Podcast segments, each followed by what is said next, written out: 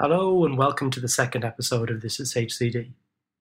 My name is Gerry Scullion and I'm a human centered design practitioner based in Australia.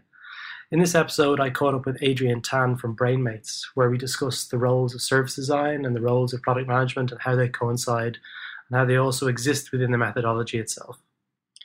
Some of you might recognize the name of Adrienne Tan as she runs the Leading the Product conference in Australia, Australia's biggest and best product management conference. Also joining in in the conversation is Martin Dowson, who's the head of design futures at Lloyds Bank in the UK. In this podcast, we get into the details of IP ownership of when engaging with service design, who does what as regards product management and service design, and the roles and the frameworks used by both product management and service design to deliver success. So let's jump straight in. Hello, uh, welcome to the This is HCD podcast. Um, today we've got Adrienne Tan, who is from Brainmates and is a product management consultant. Um, welcome to the podcast, Adrienne Tan. Thanks, Gerry. No worries. We also have Martin Dowson uh, coming live from, from Edinburgh, actually. Um, Martin, welcome to the podcast.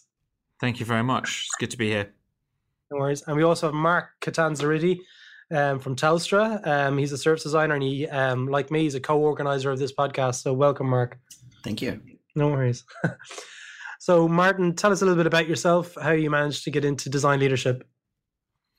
So, um, I actually started out doing computer science and artificial intelligence at university, um, and it was too hard. so, I um, the maths was too hard, and socially it was pretty awkward. Yeah. Um, so I, I, switched over to psychology, which was my third subject. Wow. Um, and that and that's where I fell into human computer interaction and social psychology, and?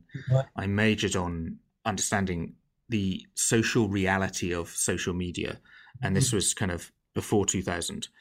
Um, it, it, led me into kind of UX research, um, usability testing, eventually information architecture, UX design, and then when I was fed up fixing websites when the companies were broken, um, I got a bit of permission to kind of work out why companies were making such broken designs. Yeah. Um, and then discovered that there was a whole orchestration layer underneath um, you know that was the business operating model. Um, mm. and being at accenture I, I, got a really great chance to do a lot of organizational design and change management. Um, so i built up all these skills around organizational design change management ux research ux design information architecture managing creative agencies. And it, it wasn't until about three or four years later that i discovered that that, that is a pretty good skill set for something called a service designer but I actually had experience doing organizational design, mm. just organizational design, just change management, just project management, right. and just UX. So the my broken comb is quite deep, um, and what that then led me to was uh, actually getting in far more involved in conversations with with organizations about how do we change to be what they called more customer led uh, and what I understood to be more human centered. Um, mm. Is if you say customer led, the CFO gets scared, the COO gets a mm, okay, um, the CTO gets a little bit worried, and only the chief marketing officer is excited. um, but when you understand that designers actually care about problem solving in a way that gets sustainably delivered, mm. then you get into this conversation about being human centered, operationally excellent, financially rigorous. Mm. Because if you don't care about these things as a designer, you're just an artist and your stuff gets in a gallery. So that's I, was these attitudes that led me towards um, becoming more involved in design leadership, having consulted with a number of organizations on how to change. Adrienne, tell us a little bit about yourself, um, how you got into product management, and maybe your involvement with service design as well. Okay. Um, okay. So I started my career in product management really even before I knew I was a product manager, um, I had a stint. Everybody has a stint at Telstra, but I had a stint at Telstra many, many years ago when they were building up their um, internet services. And at that stage, I happened to be um, a billing manager managing um, all their internet billings essentially and their fraud department and their credit collections. But as part of that job, I was I spent a lot of time building out their billing system, mm. and I loved it. I loved making stuff. I won't swear. I like yeah. making stuff. Um, and from then on, you sort of, and that was in the 90s, old. How old are you? I know, really old. Not that was in that was in the nineties, and then I, you know, you start to discover there's this role called product manager, and you generally don't hear about it. I mean, you do now, but you know, then it was kind of rare. And then I moved to um, a company called Austar as their group product manager to build out all their um, broadband services in the in the nineties, late nineties, early two thousand, um, and all their um, interactive television services. And our job was to you know build product, um, and as part of that though was to also make products successful. Um, so I started off quite early, and then came the dot com crash in Australia. Um, and it was where you sort of honed your product management skills because at that stage, when you ran out of money, you had to find ways to. You, I culled a lot of services, culled a lot of services that weren't making money Yeah.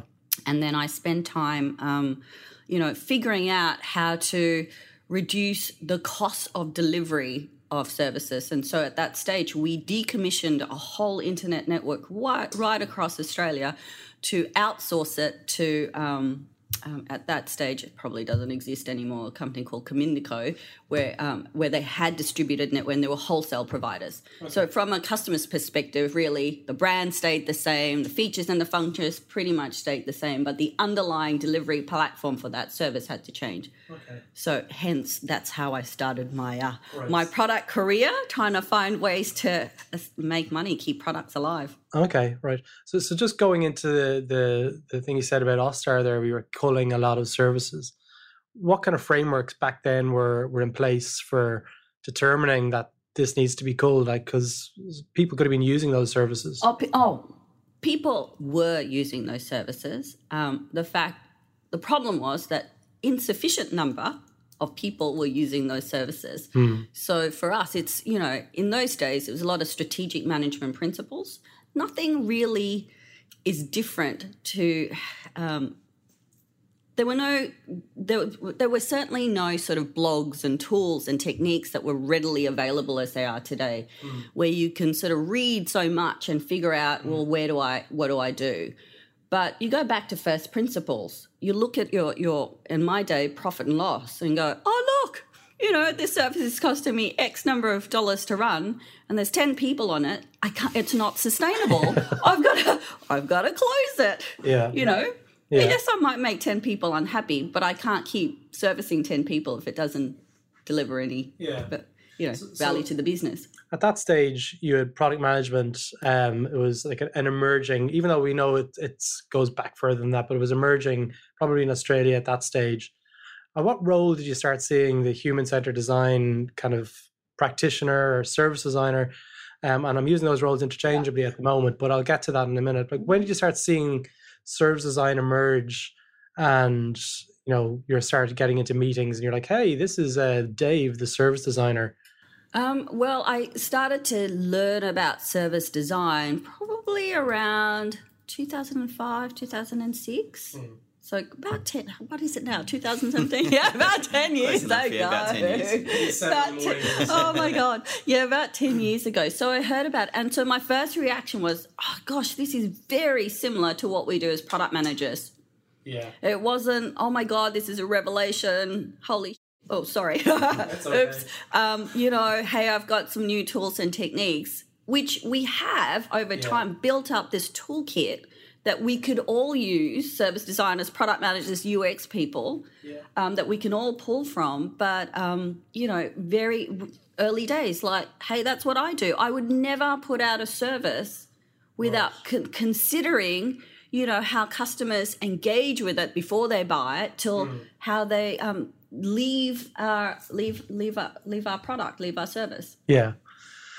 Okay, um, Adrienne. Like, whenever you met that that product designer or the ser- well, I'm saying service design actually, what what kind of uh, problems or what kind of things did you have to uncover to work better with them at that stage? um, so you know very recently probably about oh geez three two three years ago recently in my lifetime um, you know, I was put in a situation um, at a government organisation mm. where I was the only product manager amongst probably about 15 service designers. Nice. It's a good nice. ratio. I'm like good that. Rate, yes. And so, you know, at the early start or early part of this project, as a product manager, like, geez, what the hell am I supposed to do? Yeah. Um, when everybody's running out um, and doing a lot of research and coming back with insights and doing their analysis. So, apart from following and observing and being a part of that research, you're thinking, well, what's my role in all of this? Um, and so, it was a very poignant moment that you had to sit back and reflect and go, well, as a product manager, you know, mm. what should I do? Um, and so my approach was, well, where are the gaps? You know, this is a pretty huge project. It was it was it wasn't to deliver a fully functioning service. It was mm. to deliver um, almost a prototype. So we didn't really need to establish good sort of development practices because we weren't delivering code. We weren't delivering a service that was usable. We were dealing, de- you know, delivering a prototype to. So it was like a value proposition. You were yeah. trying to determine that. Exactly, a prototype to substantiate the fact that the process of um, delivering product was a was a good one. So you had to go, well, how, how do where where do I fit in? Okay. Um, and so the good thing was that you you know, and I've had 15, 20 years of product management and not sort of be sort of bamboozled by the fact yeah. there's 15 service designers in a room. Yeah. There were clearly gaps that service designers at that stage, because they're all out in the field, didn't fill. And that was that sort of stakeholder management piece. And it was a huge government undertaking. And so, so you could see. Go on. I'm just going to say, oh, talk about the stakeholder piece, because that's something that uh, I've heard this time and time again. But any of the service designers I've ever worked with always tend to have strong stakeholder skills because it's it's about selling your design in and, uh, look, and the vision it's not about at that stage they had no vision. They had they were out there in the field. And it wasn't that they were bad at stakeholder management. It was just that there was a gap that wasn't being done at that stage. So it was logical mm. that a product manager would fill the gap. And that gap at that stage was hey this is the process that we're going through. You know what are some of your requirements as a department? How do we communicate with you better so that we can share our learnings and mm. insights to mitigate any sort of um, uncertainty you may have. Yeah, because like just just hanging on this topic a little bit more because it's a really good springboard based on the talk that we gave last year at um, Product Talk Sydney.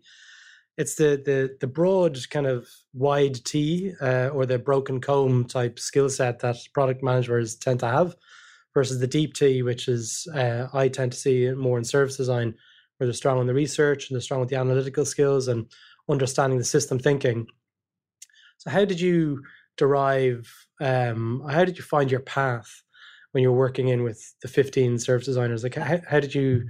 Well, it's, was it a conversation or was it a workshop? No, no, no workshop, no conversation. I think as a product manager, you're a leader in, in, in the team, I think. Mm. Um, and, you know, it was merely reflection and analysis, personal, uh, to say, well, where where would I be best placed on this field. And apart from that stakeholder piece, the other piece that I could play, which you you know, because you see problems. Your job is to solve problems as as a product person and as a service designer as well. But because these service designers are out in the field, it was mainly well. I'm not in the field. I'm back in the office. Okay. Um, and so, what are what's not being done? Um, and the piece, apart from the stakeholder piece, was that leadership piece as well, which was hey, you've got a ton of government departments, mm-hmm. you know, that are all interested in this very high profile project. Mm-hmm.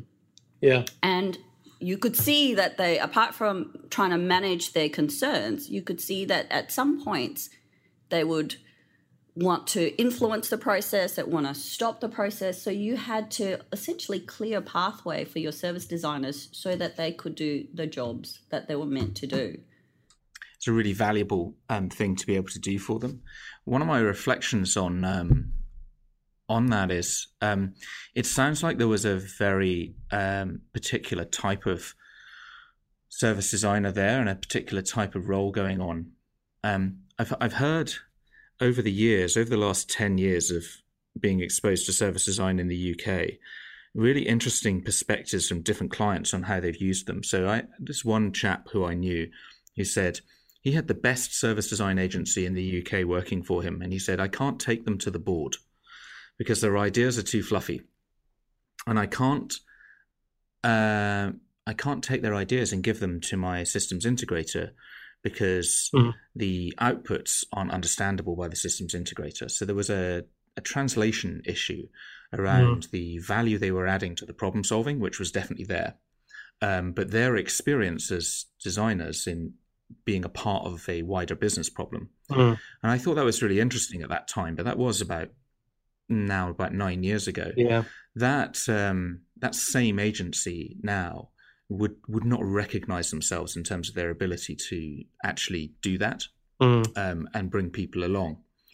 And what I my I, I wonder whether there's something that is depends how you want to use these skills as to how this whole thing fits together. So they sounded like they were out in the field a lot rather than facilitating things inside. And when I hear service designers in the UK, they talk to me about being end to end of the experience and front to back of the service. So their need to facilitate the conversations with stakeholders back at base would be as high as their need to go outside into the field. However, I find few and far service designers, few and far between service designers who can actually do that. Yeah. Um, look, I don't disagree. We were in a very unusual situation. Um, you know, we were all external suppliers working together in an unusual situation. Um, and so they were tasked with doing certain jobs, and a lot of it was external facing. Um, and, right. you know, as a product manager, when you when you're in a situation where you have 15 other people trying to do the same job, you you try and look for other jobs to solve. Yeah. Um, and so that was definitely um, a, a, gap that I could fill. Yeah. Well, one of the big things for me, Martin, and just echoing what you're saying is uh, organizations, first of all, the, the, culture may not be there to enable uh, service design to, to flourish. So, um, what you really need to understand, and those organi- organizations need to understand, is what Jared Spool spoke about at UX Scotland as well. Is it's not just design; it's design plus product plus business. It's the design, feasibility, and viability coming together to make a solution as a collaborative effort. Yeah, absolutely. And um, you know the the fact that actually the the there's some language things I think that aren't helpful when service design says we're we're end to end and front yeah. to back. But when you think actually, well, hang on a second, as a product manager, I'm looking at the entire life cycle of this, mm. and I'm actually going to touch it all the way along, mm. all of the time. Yeah, um, because I'm actually man- managing this product for the whole of its life. Um, so that's not to say that there isn't input from designers all the way along that, but a yeah. product manager genuinely owning that all the way through. And that's a distinction that requires the organization to have a maturity around as well, not just the design maturity, right? And it requires a product manager to also have that maturity because sometimes we're so, you know, I look, I love product management and I love my product managers, but sometimes we forget, we think that product management is about making incremental features um, and putting things to market. So we only value the work that we do or are worth when we when we add features and send it to market. We add more features and send it to market. Yeah. When in actual fact we have more value to, to, to give and more skills to wield across that life cycle. And we often forget to go back to products that are currently in market and go, well, how is it performing? Yeah. So, Adrienne, in your um, in your experience, is there anything about the um, scale and complexity of the organization that depends how much product managers are are siloed in any way? Um, because I could I could imagine in a smaller organization, there's just so much more that you would take on. Yes. Uh, but in a larger organization with you know this this product that I'm owning, but then there are others, and then there's a need to coordinate the experience across that. How does how does that happen? Um, yes, so absolutely, there is um, differences between a small and a large organisation, and I know that I work with lots of product managers in banks, and they're often very siloed. Um, and I, I think that you need strong product leadership skills to be able to um, drive that conversation um, and that set of activities to across that customer experience. And often we forget to do that, and we don't do that. And you see that um, in you know in the products as consumers that we experience. There's a lot of broken elements that bits and pieces don't hang together and you can Yeah, talk at ends up Telstra. feeling very disjointed. Sorry. Yeah, Yeah. across you know the different different channels and different components and stuff like that. Agreed. Yeah, yeah. exactly. Um, you know, and, and it's very hard to bring that um, that again that leadership skills across Mm. in organisations like Telstra because it's everybody's building bits and pieces in their own little workshop. Mm.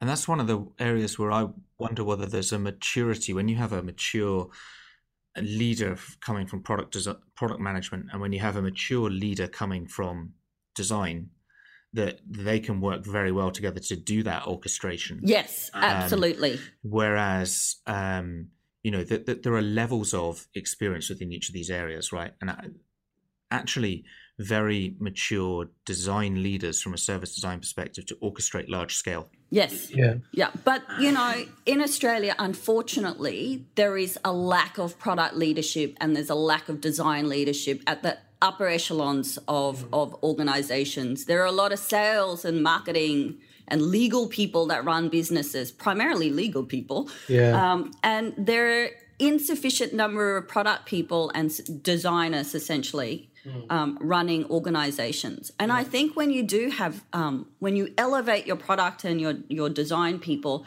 I think you see a very different, you know, you see different products in market. Yeah. Just like uh, going way back to a, um, a point that Martin made there earlier about working with one of the best service design consultancies in uh, the UK. Now, in my experience, um, whenever businesses engage with consultancies, how do we think that the the results change depending on an external consultancy working in uh, versus an internal service design um, team? Are there di- are there different outputs?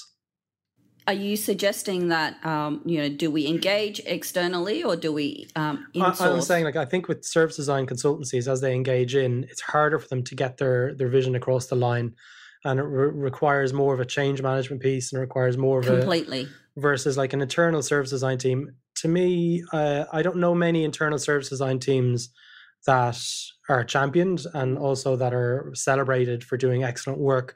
It tends to be the the bigger service design agencies like Fjord and and Meld and in which Australia is which is very sad that you have to outsource Yeah. the heart of your product really what, what- what I'm really interested in, like the the external consultancies can flourish because they've got their own culture and they're able to bring that culture in, and it's like, like a cocoon. It's it's sustained. It's a cocoon. But what I want to know is how can we, as a, as an industry, um, implement and suggest change within organizations to enable service design and product management to flourish. So, I- you know, the uh, just to build up on that external versus internal, I, I've had uh, experience running uh, relationships with um, uh, a number of the large service design agencies inside um, a number of large companies, and the thing that stands out the agents, the the best agencies, they are the ones who come in assuming that you're not going to need them later. Assuming that their job is to help you build that culture internally and assuming that their role is to continually challenge that team once it's established, Yeah. not challenge the rest of the organization Mm. um, continually. So it isn't actually their vision as the agency, it's helping you create your vision. And when they do that well, um, and obviously, Adrienne, I, I, I deal with the service design agencies and the design agencies, but when they do that well, they already have a really solid understanding that we that product or engineering and design are going to have to work together super well. So who, whose responsibility is it? Is it the service design consultancy working into the organization, or is it the organization themselves to bring the capability uplift? you you need to know that that's what you're buying. If you buy external consultancy to do something for you, and then realize you want to be able to do it yourself, you bought the wrong service, Okay. and they won't be Yeah. ready to do it for you. And that's happened in a number of places I've been at, and the agencies have been seen to fail um, because the contract they had was come in and do it for us. Yeah. The contract for come in and help us build it is a totally different contract. Yeah. Yeah. I agree. Um, look, we're we're consultants, so you know we. But for us, we're educators first and foremost. Uh, we advocate that you learn how to do this. We never we tell our product people when we're in businesses, you cannot outsource your customer knowledge and insights. You cannot give that to an external organization. I mean, even though I do some of it, I want every product person I work with to do it as well. Yeah. I mean, that's my job is to leave you with the capability Yeah. and the know how on how to do it. That's, I, I think it's weird that I know more about your customer than you do. I, I just find that odd. Yeah, I, like I've worked with um, in parallel with some some big agencies, and um, they would go away and do what businesses would call the customer centric design, and I'd request for them to give me the the data as the ownership, and they refuse because like, and I I understand there's there's an ethical reason there for it, but I would just get very very light touch uh, insights, whereas whenever they exit the business, I was left with nothing. I was left with very like you know very light fluffy kind of insights and the knowledge had been taken out of the business that they paid for. So it's kind of hard.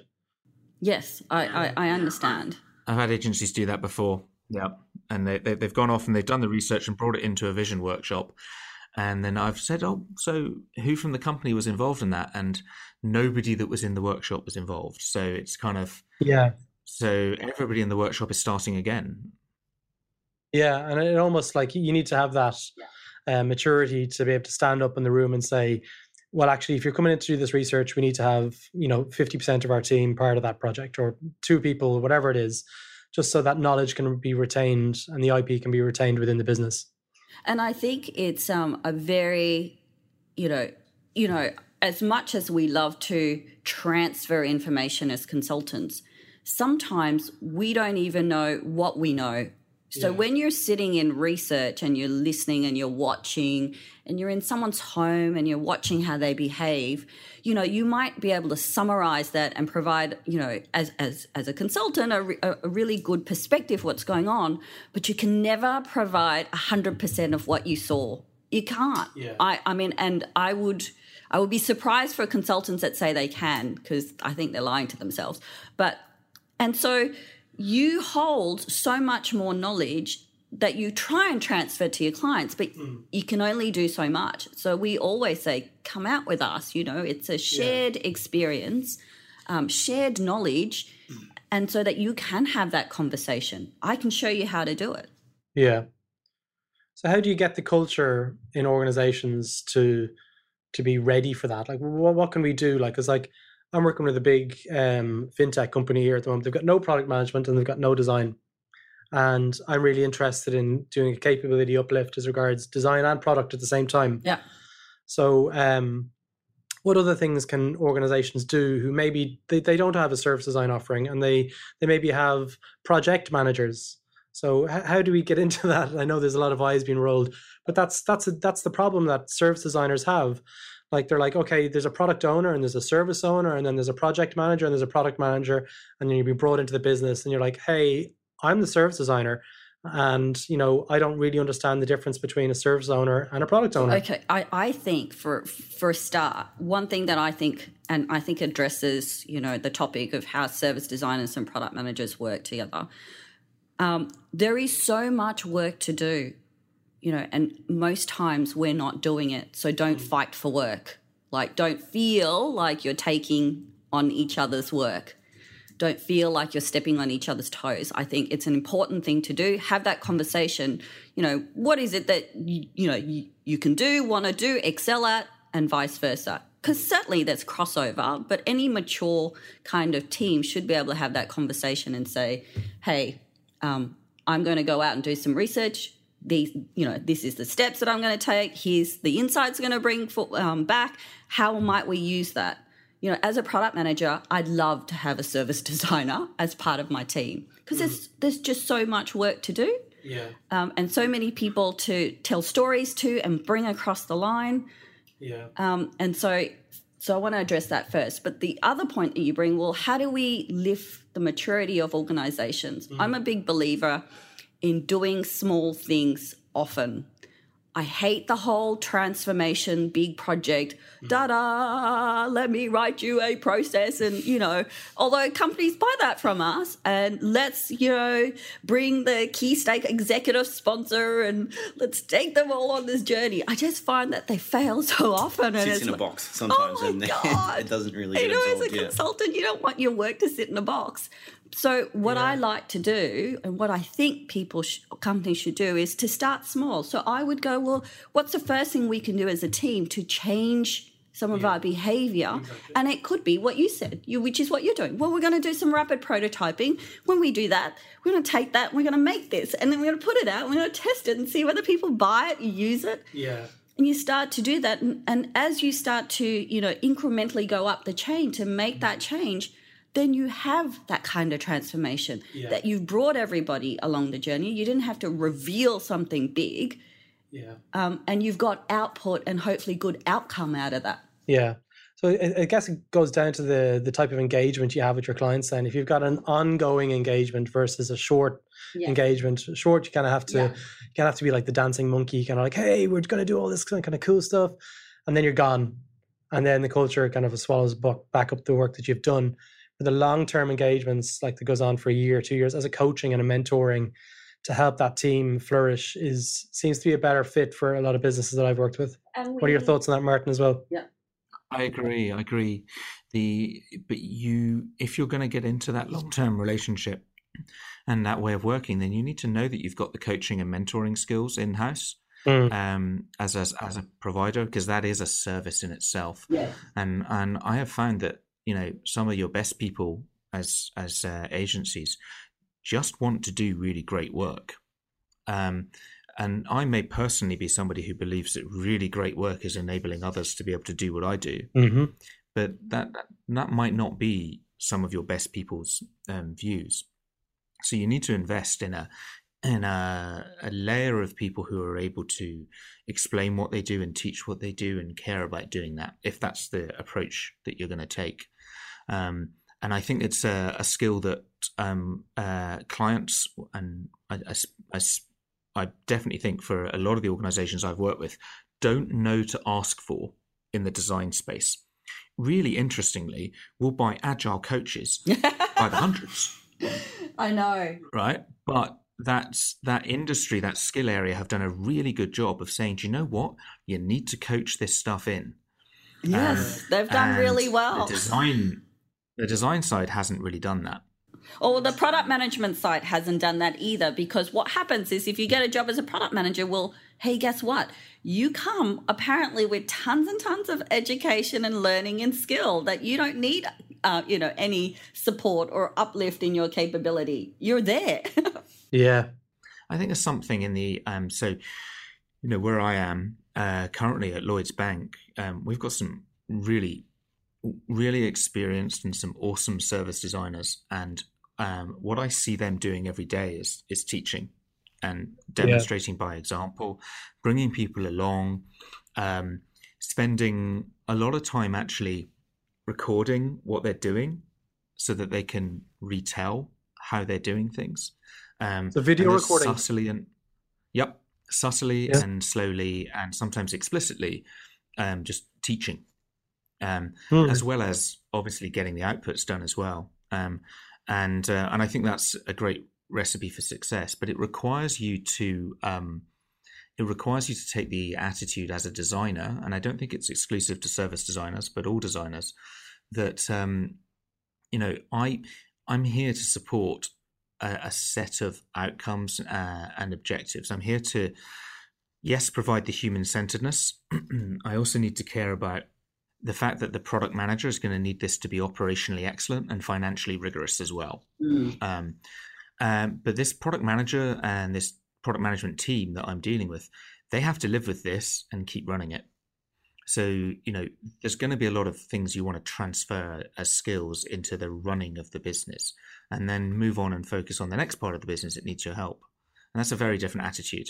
And I think if service design can can do that, then will find that product management and service design can coexist beautifully, but you will find that you're you're not necessarily doing the same thing for product management teams all the time because they will have learned from you, uh, and the rest of the business will have learned from you as well.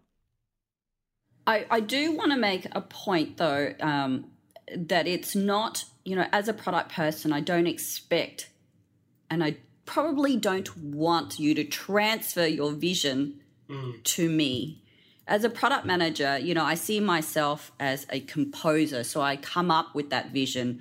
Um, I, I, a conductor, I manage the cadence of the team.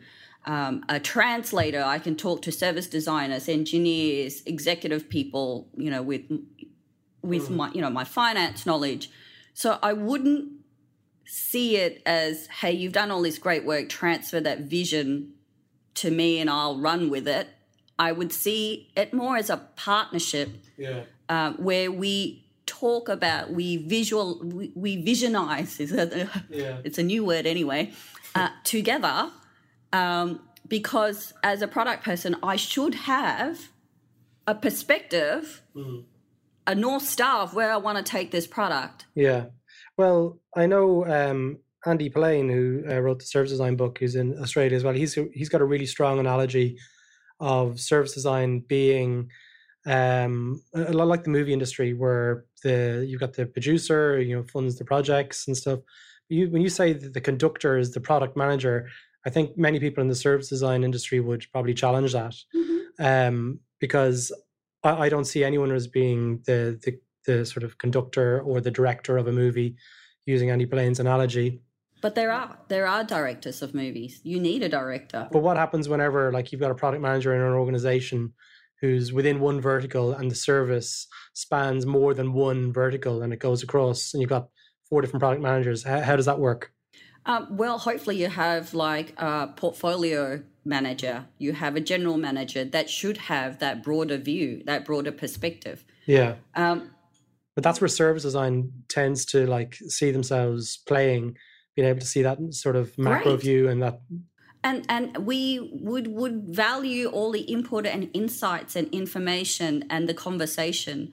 But still as a product manager you have to you you know you live with this. This is something that you not only produce and put out in market but you nurture it when it's in market and to a point where you know you retire it. You know there is that life cycle piece. We have to stay with we, we, our job is to stay with that product and to extract as much value, uh, well, deliver as much value to our customers and extract it sufficient for our business and, and um, make sure that we drive a return on investment for, for our business. So, you know, we stay with it. So we have to have that vision. We can't outsource that vision to somebody else. Yeah, and I don't I don't think that the orchestrating across products is outsourcing your vision. So um, so the, the, I think the challenge is with, with, the word product is a singular word. Yeah. Um, and it's also a word that elicits uh, a tangible thing. Um, and the the difference with the so I was talking about this before. The difference between service design as the design of services um, versus the um, the idea of service design being a human centered design discipline. Mm. If what you seek is to be able to do more human centered design across your products uh, that you get out to market. That is one thing. But if you genuinely, as an organization, want to design for services, then you need some orchestration. Because what you'll tend to do is you will tend to look at products as the suite of things that come together to uh, make an end-to-end service. Yeah. Um, and sometimes product and service overlap directly, but they mm-hmm. don't always. Mm. And and that's where Gerry's right that that it's quite easy for um, service design to see itself as having that orchestrating view. What I do notice and observe though is that user experience uh, people say the same thing, engineers say the same thing, product managers say the same thing. Um, everybody within their discipline regards themselves as needing to have the strategic pen. Yes, I agree. Which is interesting, isn't it? Because you can't all have the strategic pen. No, yeah. you're right. You're right. And but and that's why I preface it by saying that it's a partnership. I never uh, look. I don't think that. Exactly. Um, I don't.